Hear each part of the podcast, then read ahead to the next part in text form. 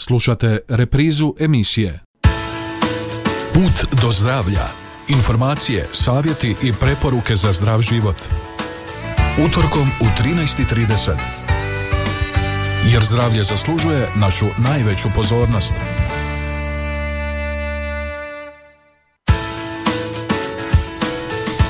Poštovani slušatelji, dobar vam dan i dobrodošli u prvu jesensku emisiju Put do zdravlja. Evo nakon ljetne stanke i opuštenijeg programa vraćamo se našoj uobičajenoj programskoj schemi i emisijama koje možete slušati u već dobro znanim terminima, među kojima je i ova naša emisija Put do zdravlja. Nadamo se da ste se dobro odmorili, iskoristili sve blagodati ovog ljeta, naravno osobito kupanja, ako je bilo moguće u moru ili još bolje, te da ste sa napunjenim baterijama ulazite u aktivnije doba godine. Evo, pretpostavljam kao što i znate, počela nam je jučer i nova školska godina, pa uz dobre želje za uspješan rad svim učenicima i nastavnicima, podsjećamo i na važnost školskog doručka koji osigurava energiju potrebnu za početak dana, poboljšava pamćenje, razumijevanje i pridonosi vašem boljem raspoloženju. Istraživanja ukazuju da učenici koji preskoče prvi jutarnji obrok imaju lošije rezultate na testovima nego oni učenici koji su doručkovali, prema tome doručak nikako ne treba preskakati ni u kojem slučaju.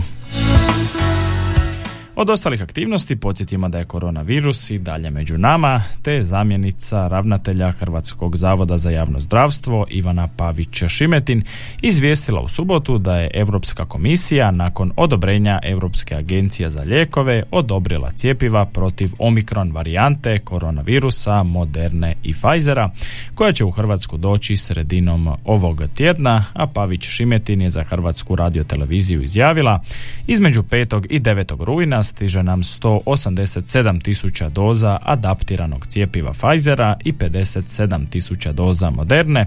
Radi se o cijepivu koje u sebi sadrži glasničku RNA koja će u tijelu potakniti stvaranje proteina šiljka za originalni vuhanski soj, ali i za podvarijante BA1 omikron soja. Radi se o cijepivu koje se može primiti samo kao docijepna doza, ne u sklopu prvog cijepljenja, a Pavić Šimetin je još dodala. Istraživanja za to cijepivo napravljena su samo u smislu docijepne doze i ona su kao takva registrirana. Cijepiti se mogu svi građani koji nisu primili drugu i treću dozu. Preporučuje cijepljenje svima koji su stariji od 60 godina, svima koji imaju kronične bolesti, dok se drugom dozom mogu cijepiti svi oni koji to žele. Evo nakon ovog malo dužeg uvoda idemo nešto zasvirati, a onda nam slijede i ostale zdravstvene teme u našoj emisiji Put do zdravlja.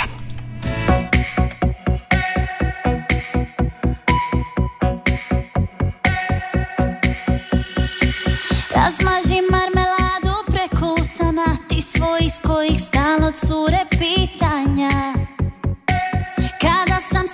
Došla šta sam radila i s kim sam bila Gdje je bila zabava.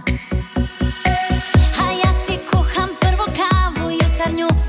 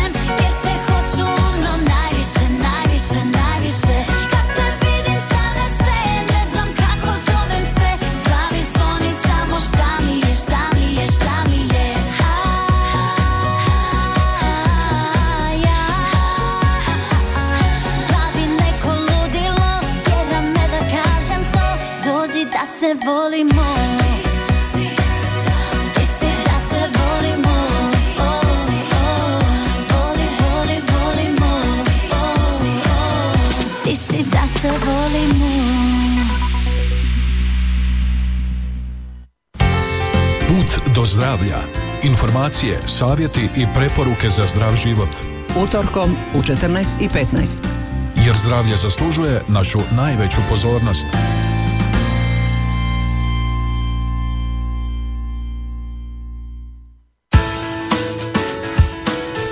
Evo nakon jednog kraćeg glazbenog predaha nastavljamo dalje sa emisijom Put do zdravlja. Sezona ambrozije nam je trenutno na vrhuncu, svi alergičari, alergičari to itekako dobro znaju, vrlo teško razdoblje za sve njih, pa evo nekoliko riječi i na tu temu.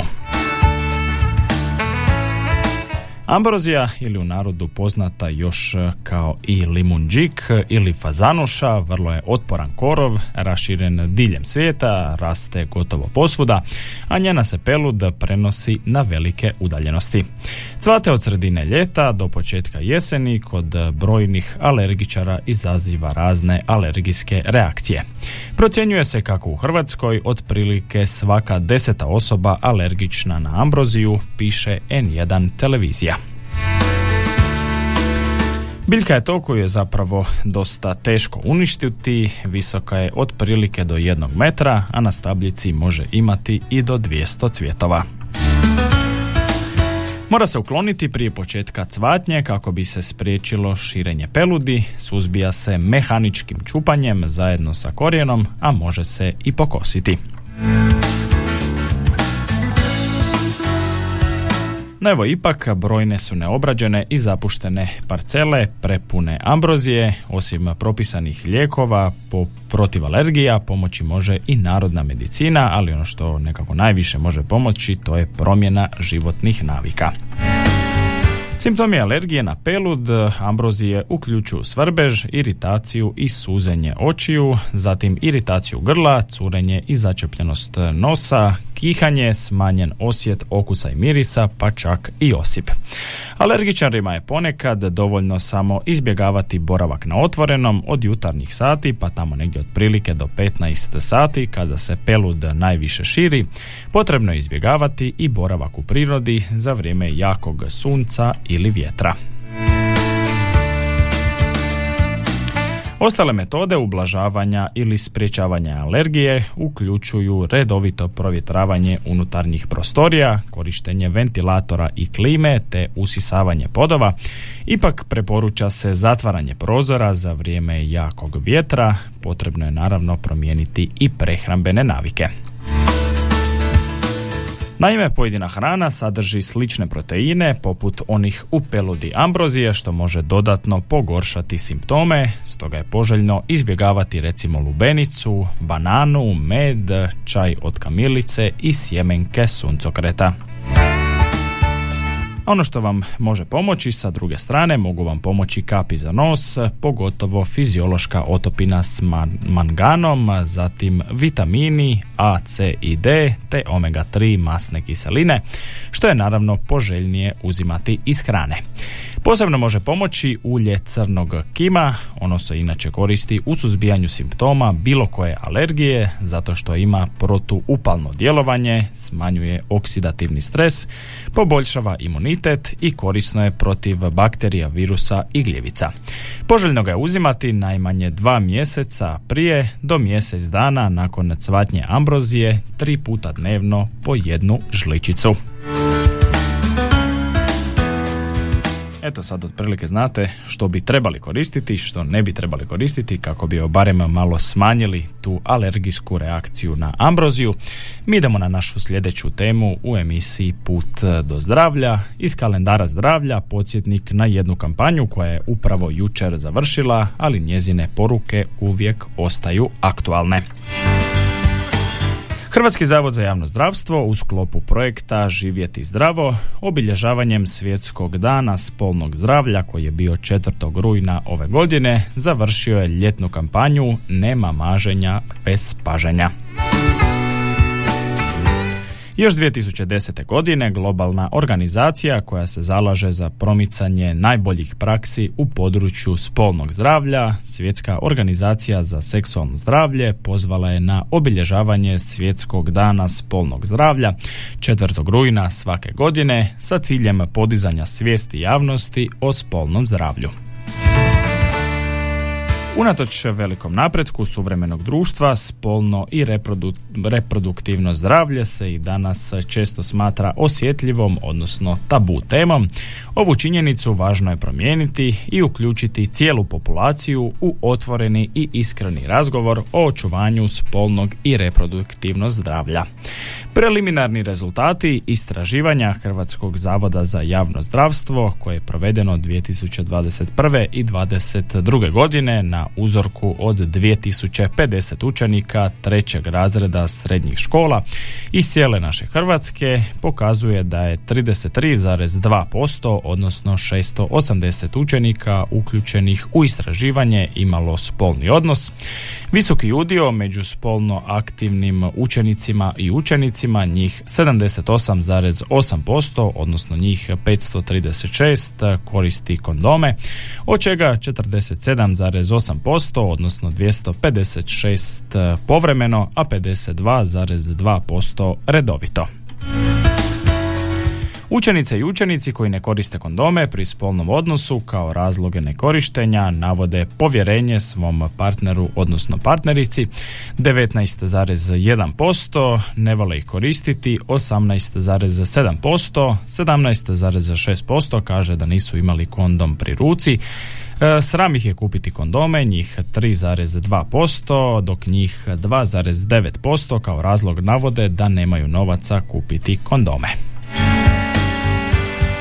U svrhu podizanja svijesti i informiranja o spolnom i reproduktivnom zdravlju, zdravstveni djelatnici, stručnjaci Hrvatskog zavoda za javno zdravstvo provode edukativne interaktivne radionice za učenike trećih razreda srednjih škola, a na radionicama učenici kroz rad u grupi prolaze teme koje su uglavnom već obrađene u ranijem obrazovanju sa naglaskom na zaštitu spolnog i reproduktivnog zdravlja. Na nacionalnoj razini su tijekom školske godine 2021-2022 provedene edukacije u 80 srednjih škola o spolnom i reproduktivnom zdravlju.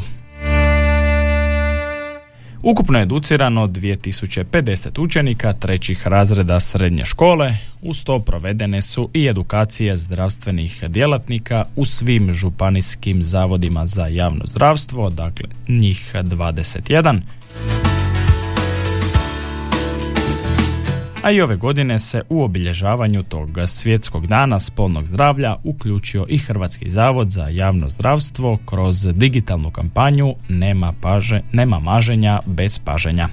U sklopu poučnog projekta Živjeti zdravo, cilj obilježavanja je skretanje pozornosti svih generacija i pojedinaca na odgovorno spolno ponašanje kako bi se zaštitilo vlastito zdravlje, ali i zdravlje partnera. Put do zdravlja. Informacije, savjeti i preporuke za zdrav život. A nakon spolnog zdravlja prelazimo i na fizičko zdravlje. Jeste li među onima koji imaju aplikaciju za hodanje i brojite li svakodnevno svoje korake? Evo, nažalost, danas smo toliko fizički neaktivni da brojimo obične korake, no neke osobe naprave i zabrinjavajući mali broj koraka na dnevnoj ili tjednoj bazi. Hodanje i zdravlje ne mogu jedno bez drugog, to je valjda svakome jasno, odnosno još bolje, brzo hodanje i zdravlje još su bolji prijatelji i saveznici za cjelokupno zdravlje, više energije, bolju probavu i bolji san. Danas su dostupne i vježbe hodanja, posebice uz pomoć nordijskih štapova. Ako se ne možete nagovoriti na redovitu fizičku aktivnost ili nekakav grupni trening, barem saznajte koje su to dobrobiti svakodnevnog hodanja kako biste ipak pridonijeli prevenciji raznih poremećaja i bolesti, posebice civilizacijskih poput dijabetesa tipa 2, pretilosti i visokog krvnog tlaka. Hodanje je, kao što već svi znamo, osnovna ljudska fizička aktivnost i vještina koju naučimo u prvih 11 mjeseci života. Nažalost, hodanje je i pocijenjena aktivnost, naravno da nije isto, hodamo li presporo ili ipak ubrzamo tempo i tako pridonosimo svome zdravlju. Ako se pitate što je bolje, hodanje ili trčanje, nema tu baš jednoznačnog odgovora, držite se one fizičke aktivnosti koja je trenutno u skladu sa vašom kondicijom i vašim zdravljem, sa vremenom povećavajte tempo, brzinu i kilometražu, a ako se želite početi baviti trčanjem, do sada ste bili slabo fizički aktivni, prvo krenite sa hodanjem. Benefit hodanja ostvaruje se kada zadovoljimo nekakve određene kriterije, pa evo sada ćemo ih malo i nabrojati. Ono što bi bilo bitno je ubrzati tempo, dakle povećati broj otkucaja srca i povećati, odnosno ubrzati disanje i minimalno 30 minuta brzog hoda dnevno. Drugim riječima, recimo ako ste u nekoj trgovini i onako lagano šetate, gledate proizvode, to baš i nema neke velike benefite na vaše zdravlje kao ciljano brzo hodanje u kontinuitetu i zadržavanje brzog tempa hodanja cijelo vrijeme. Nije baš logično da dođete u neku trgovinu pa da tamo sad brzo hodate, da ni ne vidite što zapravo kupujete, tako da evo pješačenje za zdravlje imat će veću dobrobit ako svoje hodanje otežate, recimo ako hodate uzbrdicom negdje u nekoj šumi ili parku, ako se pitate koji to mišići rade kod vašeg hodanja, zapravo cijelo vaše tijelo sudjeluje u tom pokretu, osobito naglašeno mišići nogu, mišići stražnjice i trbušni mišići. A redovito hodanje, recimo 30 minuta svakog dana, malo bržim tempom u kontinuitetu, imat će brojne zdravstvene koristi, a kako biste bili sigurni da pravilno hodate, bitno je držati se naravno i nekih e, uputa, ono što je bitno je uspravan položaj tijela tijekom hodanja, zatim bitno je stisnuti trbušne mišiće, nemojte se naginjati prema naprijed ili prema natrag. Pogled treba biti usmjeren prema naprijed. Kada hodate, prvo treba stati na petu, a onda se težina preko stopala prenosi i na vaše prste i naravno umjerena duljina koraka, dakle ne treba ni trčati ako već ne planirate, odnosno ako planirate hodati, ali ne treba ni praviti neke prekratke korake, zato što onda ta hodanje baš i nema nekog velikog smisla.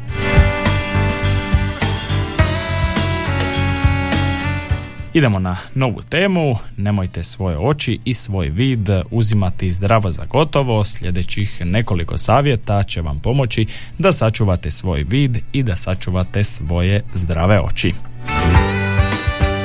Ono što je jako bitno za zdrave oči, jedite zdravo i jedite raznovrsno. Dobro zdravlje očiju počinje sa hranom na vašem tanjuru, hranjive tvari poput omega-3 masnih kiselina, luteina, cinka i vitamina C i E mogu pomoći u zaštiti od problema sa vidom povezanih sa starenjem, poput evo nekih bolesti, makularne degeneracije i katarakte. Za zdrave oči napunite tanjur sljedećom hranom, zeleno i lisnato povrće poput špinata, raštike ili kelja, zatim losos, tuna i druge masne ribe. Ono što se također preporuča to su jaja, orašasti plodovi, zatim grah i drugi izvori proteina koji nisu mesnog podrijetla. Zatim naranče i drugi citrusi, kamenice i svinjetina. Dobro uravnotežena prehrana pomoći će vam da održite naravno i zdravu težinu, smanjuje izglede za pretilost i povezane bolesti poput recimo dijabetesa tipa 2 koji je vodeći uzrok sljepoće kod odraslih. Naravno, nije sve samo u prehrani, postoje još e, i neke druge navike koje treba promijeniti, recimo treba prestati pušiti. Pušanje povećava vjerojatnost da ćete dobiti sivu mrenu, oštećenje vidnog živca i makularnu degeneraciju između ostalih zdravstvenih problema. Ukoliko ste već e, pokušavali prestati pušiti, ali niste izdržali, evo jedan e, revolucionarni savjet, pokušajte ponovno barem je tu broj pokušaja neograničen. Nosite sunčane naočale, to je također jedan dobar savjet. Pravi par sunčanih naočala pomoći će u očuvanju zdravlja vaših očiju i zaštititi vas ono što najbitnije zapravo od sunčevih ultraljubičastih zraka. Previše izlaganja UV zrakama povećava šansu za pojavu sive mrene i makularne degeneracije.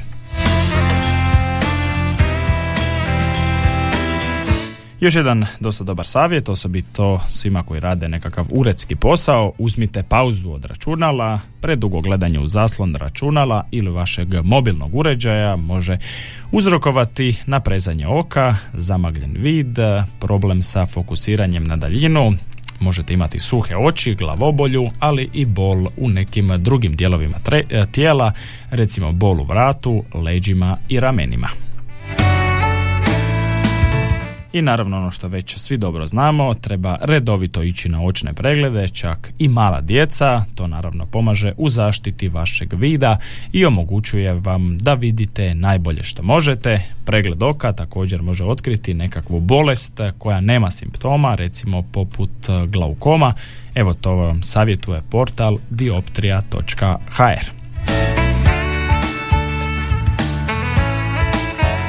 Idemo mi, dragi slušatelji, na još jednu kratku glazbenu stanku, a onda se vraćamo u nutricionističkom kutku u posljednjem dijelu naše današnje emisije Put do zdravlja.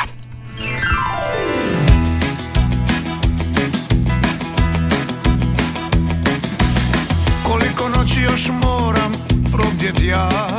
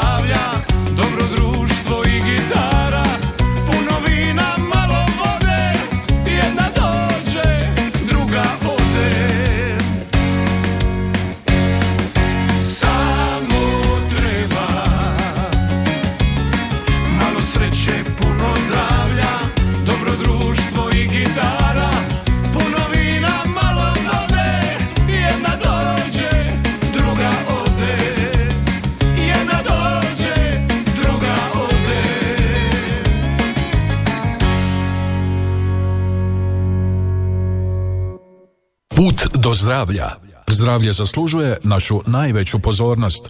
Nutricionistički kutak. Evo nas, dragi slušatelji, u finalnom dijelu naše današnje emisije Put do zdravlja. Evo nas u nutricionističkom kutku. Početak jeseni nezaobilazan je bez grožđa i brojnih drugih jesenskih plodova. Mirisi koji nas mame uvlače nas u pravu jesensku bajku, a jedna od blagodati koju nam donosi ovo godišnje doba su bijelo i crno grožđe. Mogli bismo reći da se ljudi dijele prema tome vole li više bijelo ili crno grožđe, pa samim time bijelo ili crno vino, a o ukusima se ne raspravlja, koje god da odaberete, grožđe i zdravlje su saveznici. Grožđe je vrlo ukusno i slatko, ali i voće koje sadrži nešto više kalorija od ostalih vrsta voća, pa tako na 100 grama grožđa broji 69 kalorija. Sadrži i oko 15 grama šećera na 100 grama, što znači da bismo trebali pripaziti na veličinu porcije grožđa. Naime, preporuke za unos šećera u jednom danu odnose se na količinu od otprilike 30 grama šećera. Najzastupljeniji vitamini u grožđu su vitamini C i B, skupine topiv u vodi i vitamin A topiv u mastima. U grožđu se nalaze i brojni minerali poput kalcija, željeza, magnezija, fosfora, kalija i sumpora. Crno grožđe za zdravlje svoje blagodati krije u kvercetinu, antioksidansu koji u savezu sa vitaminom C jača i potiče imunološki sustav. Ljekovitost grožđa posebice dolazi do izražaja u obliku crnog ili crvenog vina koje u umjerenim količinama snizava loš i povisuje dobar kolesterol. Tako recimo crveno vino štiti vaše srce, a time se mogu posebice pohvaliti Francuzi. Osim vina, ne zaboravite i na ljekovitost soka od grožđa, zahvaljujući resvatrolu koji se ubraja među najjače antioksidance. Sok od grožđa pomoći će kod prevencije, recimo bubrežnih kamenaca, reguliranja krvnog tlaka, upalnih zglobnih bolesti, gihta, zatim čišćenje jetre, dijareje i slabokrvnosti. Dakle, koristite plodove rane jeseni, jedite grožđe jer je više struko korisno za zdravlje, ali ipak evo vodite računa o količini porcije tog grožđa.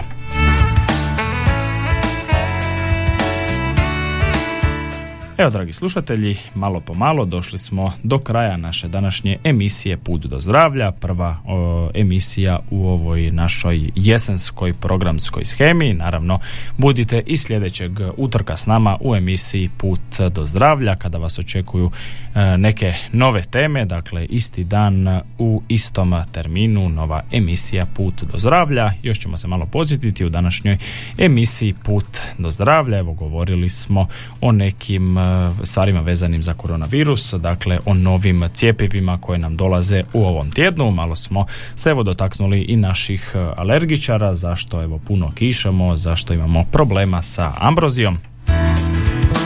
Govorili smo i o spolnom i o fizičkom zdravlju. U fizičkom dijelu zdravlja govorili smo prvenstveno o zdravlju naših očiju, a u nutricionističkom kutku govorili smo zašto je dobro počastiti se sa malo grožđa. Evo do neke sljedeće prigode, lijep vam pozdrav. Slušali ste emisiju Put do zdravlja. Informacije, savjeti i preporuke za zdrav život. Jer zdravlje zaslužuje našu najveću pozornost. Ovaj programski sadržaj sufinanciran je sredstvima Fonda za poticanje pluralizma i raznovrsnosti elektroničkih medija. Slušali ste reprizu emisije